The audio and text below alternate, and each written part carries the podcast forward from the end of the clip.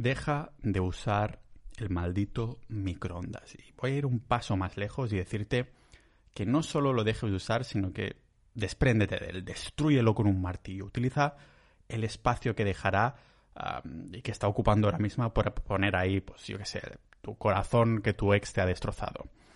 Yo hace mucho tiempo que no utilizo el mío, ni microondas, ni corazón, aunque confieso que es porque también llevo mucho tiempo yendo de Airbnb, es que no piso España más que unos meses, etc, etc, etc. Pero aunque esto de, de que el microondas es malo y te pueda sonar a, a teoría conspiranoica de buenas a primeras, porque siempre nos han dicho que el microondas no es peligroso, te lo voy a replantear para que te lo pienses de, de, una forma distinta cuando terminemos de hablar hoy, que al menos no te va a sonar tan paranoico. El problema se remonta precisamente en las ondas, en la frecuencia, en la radiación EMF que desprende el microondas. Nos dicen que la exposición a algunas, algunas frecuencias no son dañinas y otras en cambio sí, que supuestamente las tenemos todas bajo control. Estas sí pues son malas, estas, no es que sean buenas, es que no son malas, ¿no? Si de algún modo insinúas que, que alguna frecuencia supuestamente no, no son dañinas pueden ser malas, te van a tanchar de conspiranoico, del rollo que necesitas meterte un embudo de aluminio en la cabeza para que puedan reconocer tu locura por la calle.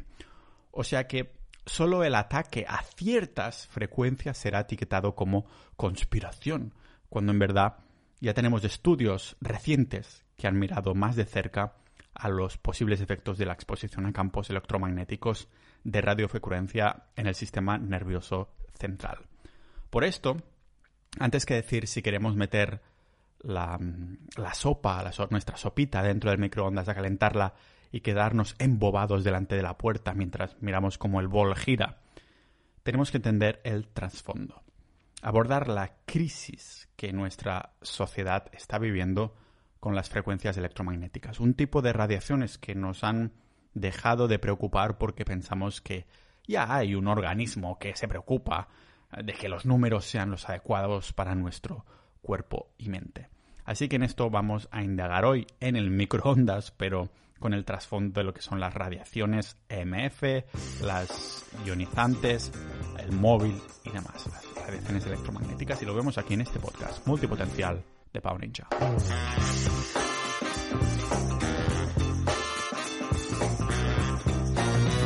Como no puede ser de otro modo, y ya os lo esperabais, me hago sponsor a mí mismo, me patrocino a mí mismo. Mil gracias a los miembros de Sociedad.ninja, la comunidad del podcast. Si queréis apoyar este podcast y también formar parte de una comunidad en la que debatimos los episodios, compartimos noticias y realmente vamos a cerrar a 500 miembros y ya quedan relativamente pocos. Es una comunidad de multipotenciales y todos los temas que hablo aquí en el podcast ah, interesan ahí, ¿no? Hay digamos que no hay poco espacio para especialistas. El especialista es esa persona que le interesa una sola cosa y su vida está centrada en ello. A veces los envidio para decirlos, para seros sinceros. El multipotencial es el que intentamos abarcar tantos ámbitos, tenemos tantos intereses y pasiones que no nos da la vida, ¿no? Nos genera extra de estrés y, y ansiedad el no poder llegar a ningún sitio. Así que si queréis apoyar y además escuchar episodios exclusivos con invitados como ahora tenemos un millonario cripto, ah, también tenemos... Hablamos de gestión del conocimiento, negocios online con José Pascual. Yo voy haciendo episodios más privados, pues sociedad.ninja o buscad en Google Sociedad Ninja y ahí nos tendremos. Entonces, ¿qué? ¿Hacemos bien de solo preocuparnos de las radiaciones ionizantes? Que las radiaciones ionizantes son las que sí consideramos peligrosas. Es cuando la radiación magnética lleva suficiente energía para remover un electrón de un átomo o molécula. Se calienta entonces físicamente provocando cambios en el ADN o las células al instante. Como no nos va a preocupar, ¿no? Pero sudar de las otras radiaciones que no nos afectan si nos exponemos a ellas a corto plazo. Es como decir que fumar no te causa daño para la salud porque no, no estás tosiendo en ese preciso instante. Vamos a ponerlo en perspectiva con algunos países que se van a los dos extremos. Permitir mucha radiación, EMF, las que en teoría no nos afectan, o otros países donde permiten muy poca. Por ejemplo, Estados Unidos, el límite de radiaciones que tienen actualmente fue establecido en 1953 por Hermann Schwann, quien más adelante, más tarde, afirmó que había cambiado de opinión, que Schwann se retractó diciendo que el límite preestablecido, que es el actual suyo en Estados Unidos, era inadecuado por los efectos no relacionados con el calor de las radiaciones EMF.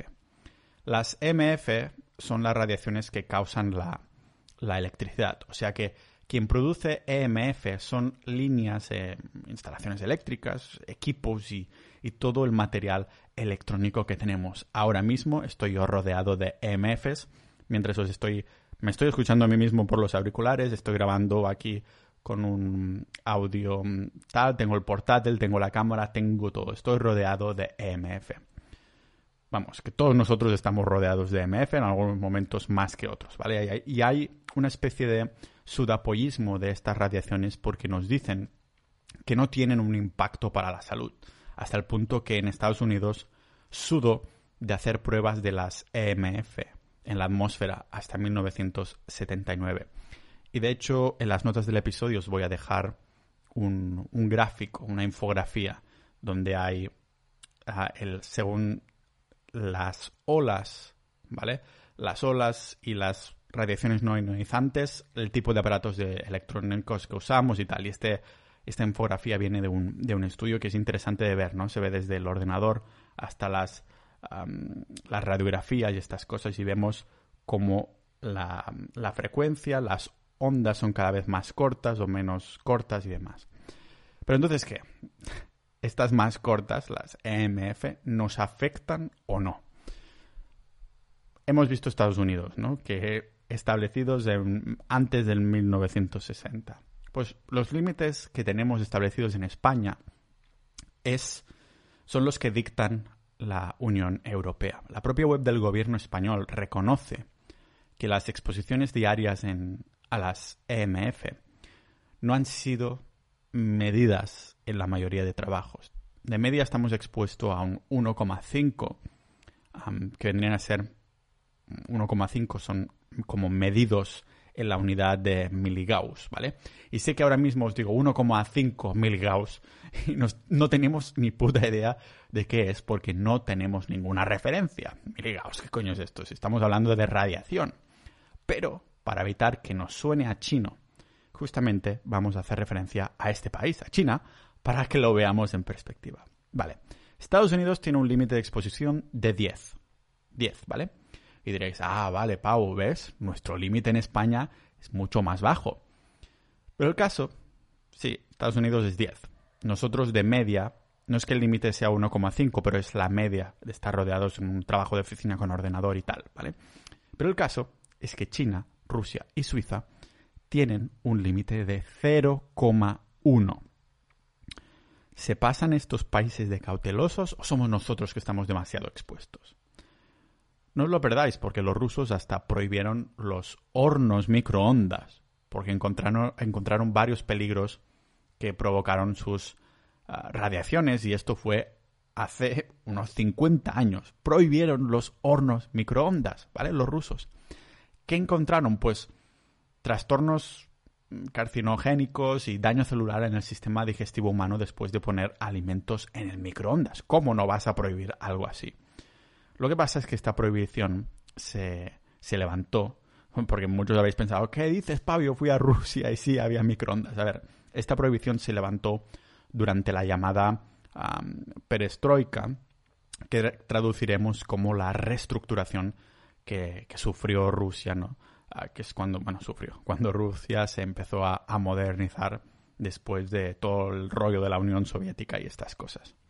Y sí, aunque se modernizó, parece que en la carpetita y esa, esa carpetita de, de, los experimentos pusieron las radiaciones MFs como armas, estas radiaciones que nosotros decimos que no causan absolutamente ningún daño.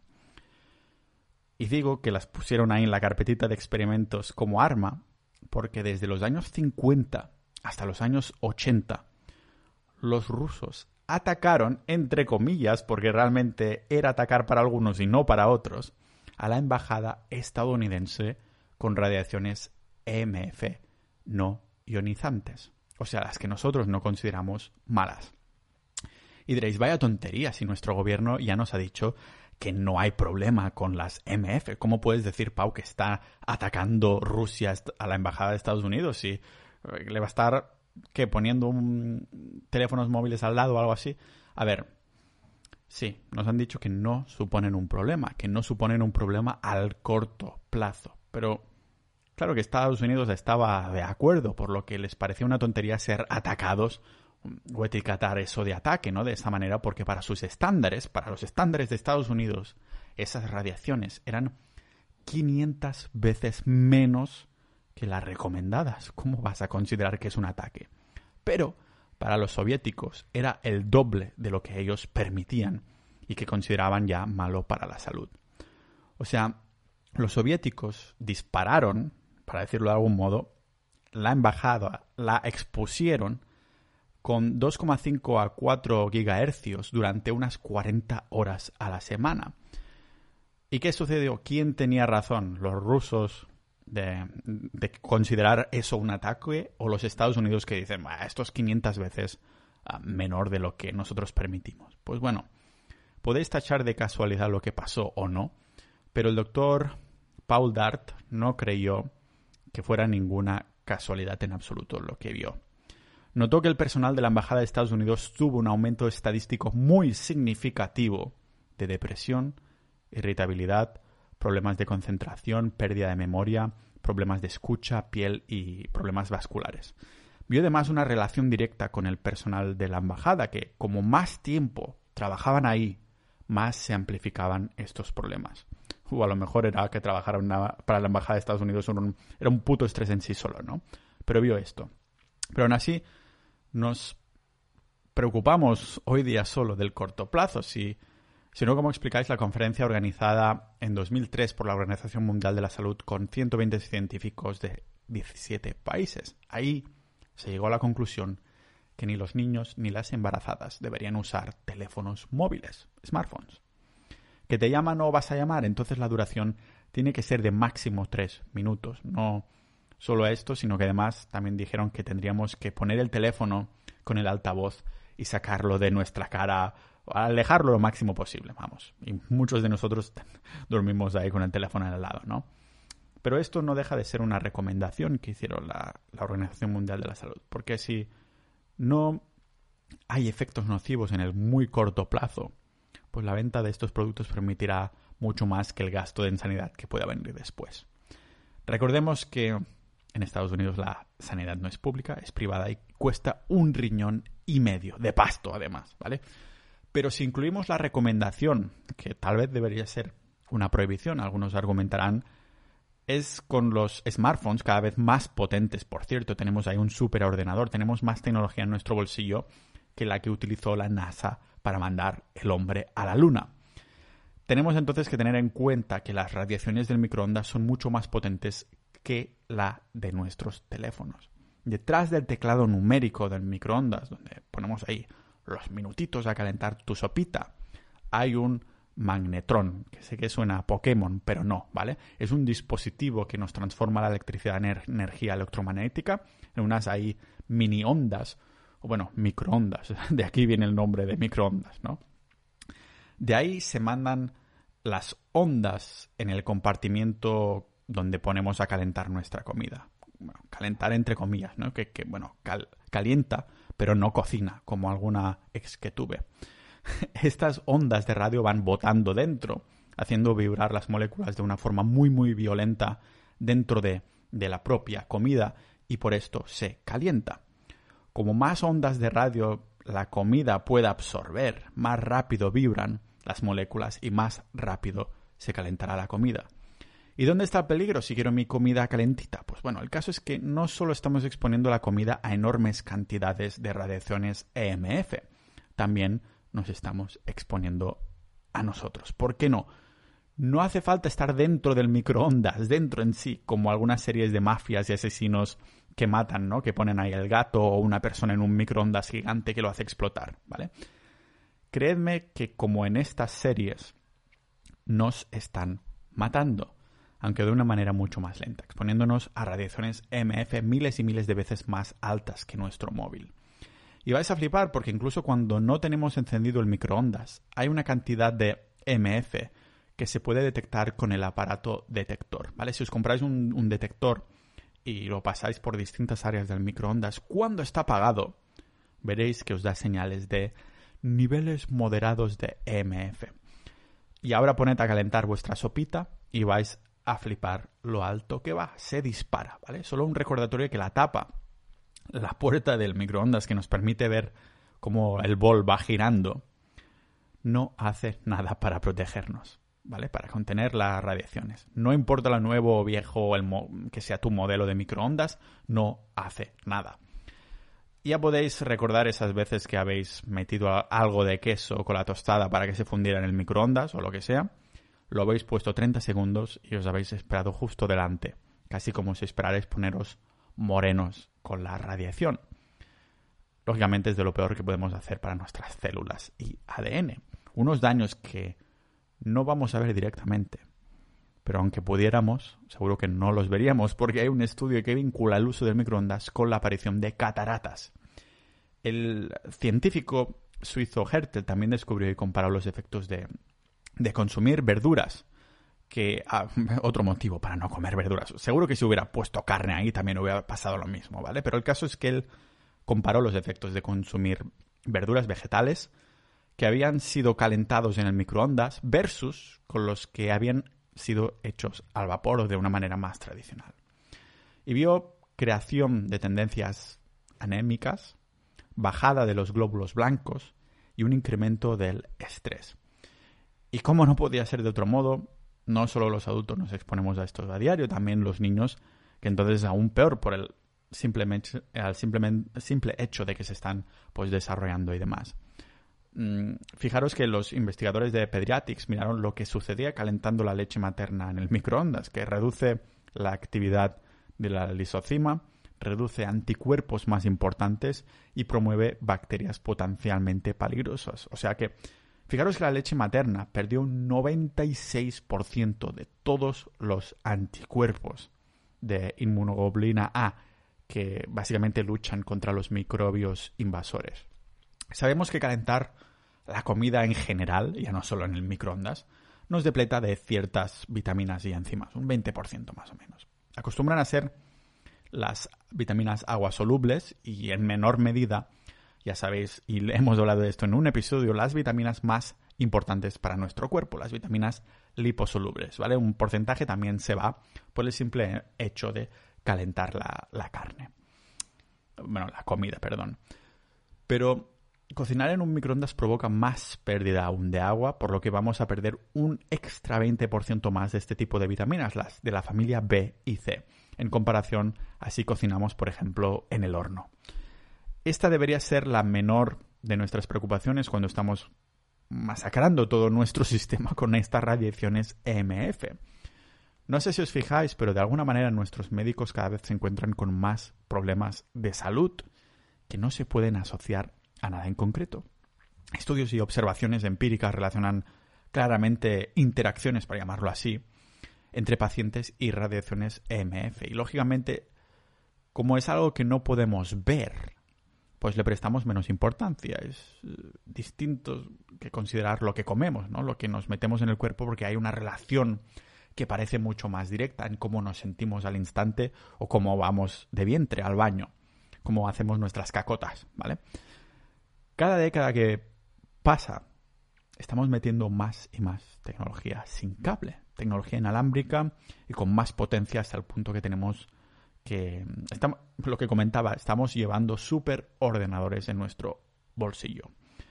Lo irónico es que hemos multiplicado exponencialmente la inclusión de esta tecnología en nuestras vidas sin ni siquiera considerar, examinar, analizar el, bueno, el impacto que tiene en la radiación que cada vez es mayor y de mayor potencia y está presente en cada maldita esquina. Compara la vida que tiene una persona de pueblo con la de una de ciudad. Por esto no me gusta estar aquí en Nápoles con los 3 millones de habitantes. Hay una comparación enorme si lo, si lo comparo con Estonia, ¿no? Y a partir de aquí también hay unos síntomas de radiación en, unos síntomas de radiación en microondas que han sido también demostrados, ¿no? Los dolores de cabeza, la dificultad para concentrarnos, problemas para dormir, depresión, falta de energía, fatiga y síntomas similares a los de la gripe. La mm, evidencia cada vez crece más, evidencia que hace pues, referencia a la exposición de estas ondas y el impacto importante en la capacidad de regulación oxidativa y notrosativa um, de los que son afectados. Lo que eso significa es que cada individuo es susceptible a distintas frecuencias. O sea que depende del tipo de atmósfera, de ambiente con el que te rodees, tendrás afecto o no afecto, o algunos afectos u otros no, ¿no? Por ejemplo, comparando a una persona que solo está durante un rato al día, mm, pon, yo qué sé, una hora, pero ha expuesta muchísima radiación durante una, otra, una hora al día, versus en comparación con otra que está expuesta todo el día, pero con más poquita potencia. Y esto también considerando la capacidad antioxidante natural de cada uno de nosotros, ¿no? que es distinta y por eso a algunos les afectará más y otros menos por el mismo motivo que a algunos les va tan bien no comer verduras y frutas con otros que les afecta menos, porque algunos cuerpos están más capacitados para lidiar con la mierdaca que les metemos, ¿vale? O mejor dicho, algunos se resentirán menos que otros por cómo repara su cuerpo, pero malo es malo para todos. Uno tendrá insomnio, el otro tendrá jaquecas constante, el otro no le afectará en absoluto, el otro muchísimo, ¿no? Así que hay dos motivos principales por los que, bueno, nunca veremos en el telediario nuevas medidas intensivas en contra de la radiación constante en la que estamos expuestos. Yo podría decir, sí, hay dos motivos principales, pero yo diría que simplemente ya es demasiado tarde, ¿no? No vamos a recular la sociedad y el avance en honor a la salud, ¿no? Sería un cambio súper drástico que se liga un poco con estos dos motivos principales por que, los que no vamos a tirar por ahí. Y es básicamente responsabilidad y infraestructura. El escritor Upton Sinclair, yo creo que, lo definió muy bien porque tiene una frase famosa ah, que nos puede ir como anillo al dedo en esta ocasión. Y es que es difícil conseguir que un hombre entienda, mm, bueno, que es difícil conseguir que un hombre entienda algo cuando su salario depende de no entenderlo. Así que esto quería comentaros hoy.